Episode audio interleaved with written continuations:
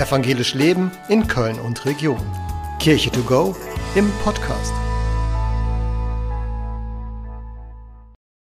Kirche to go fragt, was ist Seelsorge?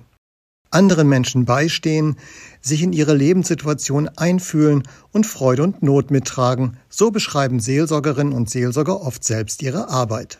Seelsorge bedeutet Dasein, mit und für einen Menschen, auch und gerade dann, wenn dieser es sehr schwer hat. Seelsorge bedeutet auch aushalten, den Schmerz, die Trauer, das, was schwer ist, damit niemand damit alleine sein muss. Egal, ob es Zoff im Job, Unstimmigkeiten in einer Beziehung gibt, ein Mensch sich allein oder isoliert fühlt, einen anderen Menschen verloren hat oder Mist im Leben gebaut hat. Seelsorgerinnen und Seelsorger sind für sie in ihren persönlichen Situationen da und bieten Hilfe an. Für die Helfenden sind alle Menschen Geschöpfe und Ebenbilder Gottes. Daher ist der Kirche die Sorge für die Seele so ein wichtiges Thema. Früher wurde Seelsorge oft nur im Zusammenhang mit der Beichte gesehen. Heute ist Seelsorge meist ein persönliches Gespräch unter vier Augen, in dem Menschen über ihre Sorgen und Nöte sprechen und Lebens- und Glaubenshilfe erfahren.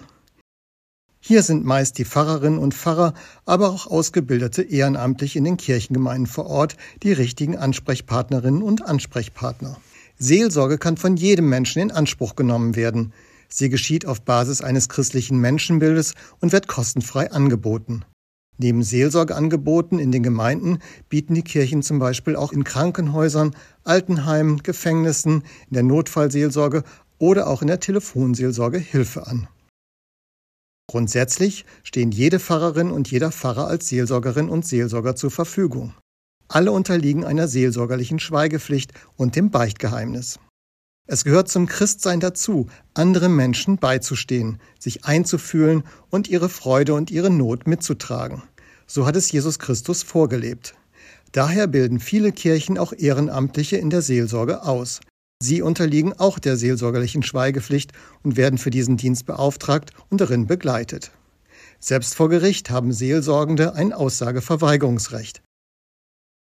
Jeder Mensch kann sich daher in der Seelsorge ohne Angst vor den Folgen Dinge von der Seele reden.